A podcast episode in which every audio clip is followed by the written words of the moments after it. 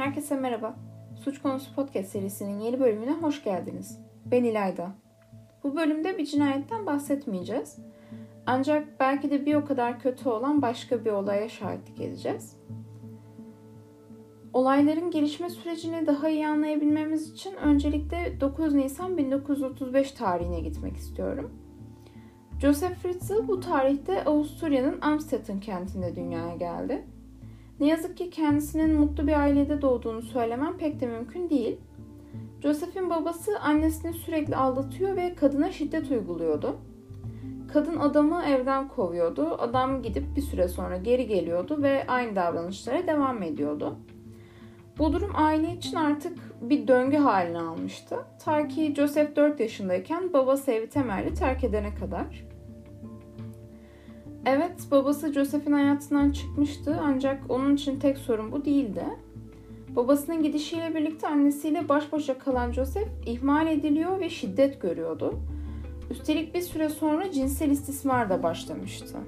Aradan yıllar geçti. Joseph artık bir genç olmuştu. Bu dönemde kendisi birçok kez cinsel saldırı girişiminde bulundu. Bunlardan birinde tecavüzden tutuklanarak 15 ay ceza aldı. Cezasının 12 ayını yaptıktan sonra serbest bırakıldı. Olaydan 15 yıl sonra ise sabıka kaydı silindi.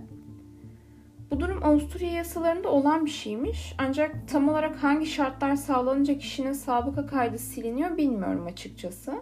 Devam edecek olursak Yosef hapishaneden çıktıktan sonra elektrik elektronik mühendisi oldu. 1956 yılında kendisi 21 yaşındayken Rosemary adındaki 17 yaşındaki bir genç kızla evlendi. Çiftin 7 çocuğu oldu. Dışarıdan bakıldığında pek de sorunlu bir aile değillerdi aslında. En önemli sorunları Yosef'in baskıcı tavırlarıydı. Rosemary'nin bu durumla bir sıkıntısı yoktu ancak çocuklar için aynı şeyi söylemek pek de mümkün değildi. Özellikle dördüncü çocukları olan Elizabeth için işler çok farklıydı. Yosef Elizabeth'e karşı diğerlerine olduğundan çok daha kontrolcü davranıyordu. Adam resmen kızı takıntı haline getirmişti yani. Ona hem çok bağlıydı hem de ondan nefret ediyordu. Hatta kızdan Elizabeth bu ailenin çürük yumurtası diyerek bahsediyordu. İlerleyen zamanlarda kendisinin açıklamalarına göre böyle söylemesinin sebebinin onun kendiyle özdeşleştirmiş olması olduğunu görüyoruz. Daha önce de söylediğim gibi Yosef Elizabeth'e karşı ekstra baskıcı davranıyordu.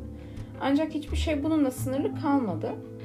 Elizabeth 11 yaşındayken kendi babasının cinsel istismarına maruz kalmaya başlamıştı. Bu dönemde iyice içine kapanan bu kız çocuğu evden uzaklaşmak için fırsat kolluyordu.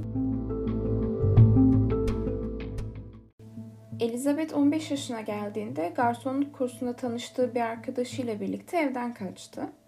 Viyana'nın 20. bölgesinde geçirdiği 3 haftanın ardından polis tarafından bulunarak ailesine teslim edildi. Çünkü kendisi henüz reşit değildi. Aradan zaman geçti ve 28 Ağustos 1984'te yani 18 yaşındayken tekrar ortadan kayboldu. Ailesi tabii ki hemen polise gitti. Ancak Elizabeth artık reşitti. Bu nedenle olaya bir kayıp vakası olarak değil evden kaçmış bir genç kız olarak bakıldı.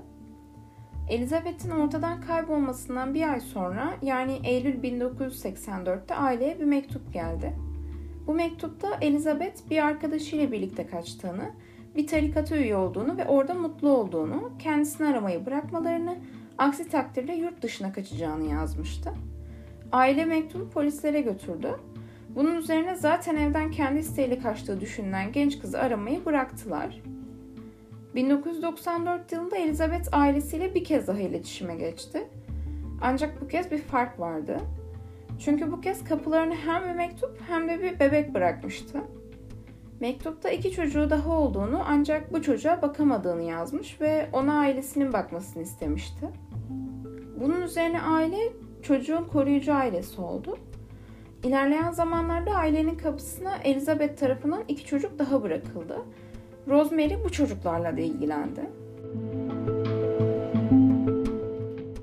Peki bu süre zarfında Elizabeth neredeydi? Neden çocuklarını ailesinin kapısının önüne bırakıyordu? Aslına bakarsanız bu soruların cevapları akıl alır gibi değil gerçekten. Çünkü hayır Elizabeth kaçmamıştı, kaçırılmıştı. Çünkü Elizabeth herkesin düşündüğü gibi kilometrelerce uzakta değildi. en başından beri kendi evinin bodrum katındaki zindana hapsedilmişti. 29 Ağustos 1984'te Yosef bahçede ağır bir kapıyı taşımaktaydı. Elizabeth'ten yardım istedi, genç kız da babasına yardım etti. Ve babasıyla birlikte kapıyı evin bodrumuna indirdiler. Yosef işini bitirene kadar Elizabeth orada bekledi. Ancak adamın işi bittiğinde birden Elizabeth'e saldırdı ve onu bodrumun içine doğru iterek yere düşürdü. Genç kızın yüzünü eterle ısıtılmış bir havluyla kapattı. Birkaç dakika sonra Elizabeth bilincini kaybetmişti. Kendine geldiğinde ise evin bodrumundaki zindanda zincirlenmiş bir haldeydi. Yosef ara ara gelerek genç kıza cinsel saldırıda bulunuyordu. Bir ay sonra ise kızına bir mektup yazdırdı ve başka bir şehre giderek mektubu oradan kendi evine gönderdi. Bir süre sonra Elizabeth hamile kaldı. Kirsten adında bir kızı oldu. Daha sonra Stephen adındaki oğlu ve ardından da Liza dünyaya geldi. Ancak Liza'nın bazı sağlık sorunları vardı ve sürekli ağlıyordu. Bu nedenle Yosef kızına bir mektup yazdırarak çocuğu yukarı çıkardı. Bu çocuğun koruyucu ailesi oldukları için para alıyorlardı. Bu durum Yosef'in ilerleyen zamanlarda iki çocuğu daha yukarı çıkarmasına sebep olacaktı. Zaman içinde Elizabeth'in yedi çocuğu oldu. Bunlardan ikisi ikizdi. Ancak ikizlerden birisi henüz üç günlükken öldü. Yosef de onun bedenini kalorifer kazanında yakmıştı. Bütün bunların ardından Bodrum'da Elizabeth'le birlikte 19 yaşındaki Kirsten, 17 yaşındaki Stephen ve Felix kalmıştı. Stephen o sıralarda 1.72-1.73 metre boylarındaydı. İçinde yaşadıkları Bodrumsa sadece 167 santim yüksekliğindeydi. Bu nedenle bu çocuk yürümekte epey zorluk çekiyordu ve oldukça kambur bir şekilde duruyordu. 19 Nisan 2008'de Kirsten birdenbire rahatsızlandı. Durumu ağırdı. Elizabeth Yosef'i ikna etti ve adam ambulans çağırdı. Öncesinde Kirsten'ı Bodrum'dan çıkarırken Elizabeth de yardım etmişti ve 24 yıl sonra ilk kez Bodrum'dan ayrılmıştı. Ancak geride kalan çocukları için geri dönmek zorundaydı. Daha sonra ambulansla birlikte Kirsten hastaneye kaldırıldı ancak Kirsten'daki gariplikler doktorların hemen dikkatini çekmişti. Sosyal becerileri neredeyse hiç gelişmemiş olan bu genç henüz hiç güneş görmemişçesine bembeyazdı. Üstelik ileri derecede demir ve D vitamini eksikliği de vardı. Bütün bunların üstüne Yosef sorgulandı. Kendisi bu çocuğun bir tarikata üye olan kızına ait olduğunu söylüyordu. Ancak bu açıklama tabii ki de yeterli değildi ve bu yaşlı adamın üstündeki baskı da gittikçe artmaktaydı. Bunun üzerine iyice köşeye sıkıştığını anlayan Yosef, Elizabeth'le bir konuşma yaptı. Onu serbest bırakacağını ancak son 24 yıldan kimseye bahsetmemesi gerektiğini söyledi. Eşi Rosemary'e de kızının kendiyle iletişime geçtiğini ve geri dönmek istediğini söyledi ve Rosemary de tabii ki bunu hemen kabul etti. Böylece Yosef ve Elizabeth birlikte Kirsten'ın yattığı hastaneye gittiler. Kirsten'daki belirtilerin annesinde de olması oldukça şüphe uyandırıcıydı. Yosef ve Elizabeth ayrı ayrı sorguya alındılar bunun üstüne. Kadının söylediği ilk şey bana kimse inanmayacak olmuştu. Ardından babasını bir daha görmemek şartıyla her şeyi anlatmayı kabul etti. 24 yıldır yaşadığı kabusu baştan sona anlatmaya başladı. Aklınızdaki soru işaretlerini gidermek istiyorum. Nasıl oldu da kimse Bodrum'da yaşayan bu insanları duymadı, fark etmedi? 1978 yılında yani Elizabeth henüz 12 yaşındayken Yosef Bodrum'daki tadilatlara başlamıştı bile. Buraya ses yalıtımı yapmış ve imar izni çıkartarak bu bodrum katını genişletmişti. Bodrum'a ulaşabilmek için şifreleme sistemiyle kilitli 8 kapıdan geçtikten sonra karşınıza çıkan dolabı itmeniz ve arkasındaki gizli kapıdan eğilerek geçmeniz gerekiyordu. Bunu yaptığınızda sizi bir arada bulunan mutfak, tuvalet ve banyo karşılıyordu. Oradan yana dönünce ise Elizabeth ve çocukların tutulduğu odaya geçiliyordu. Zaman içinde Bodrum'daki nüfusun artmasıyla birlikte Yosef buraya bazı eklemeler de yapmıştı.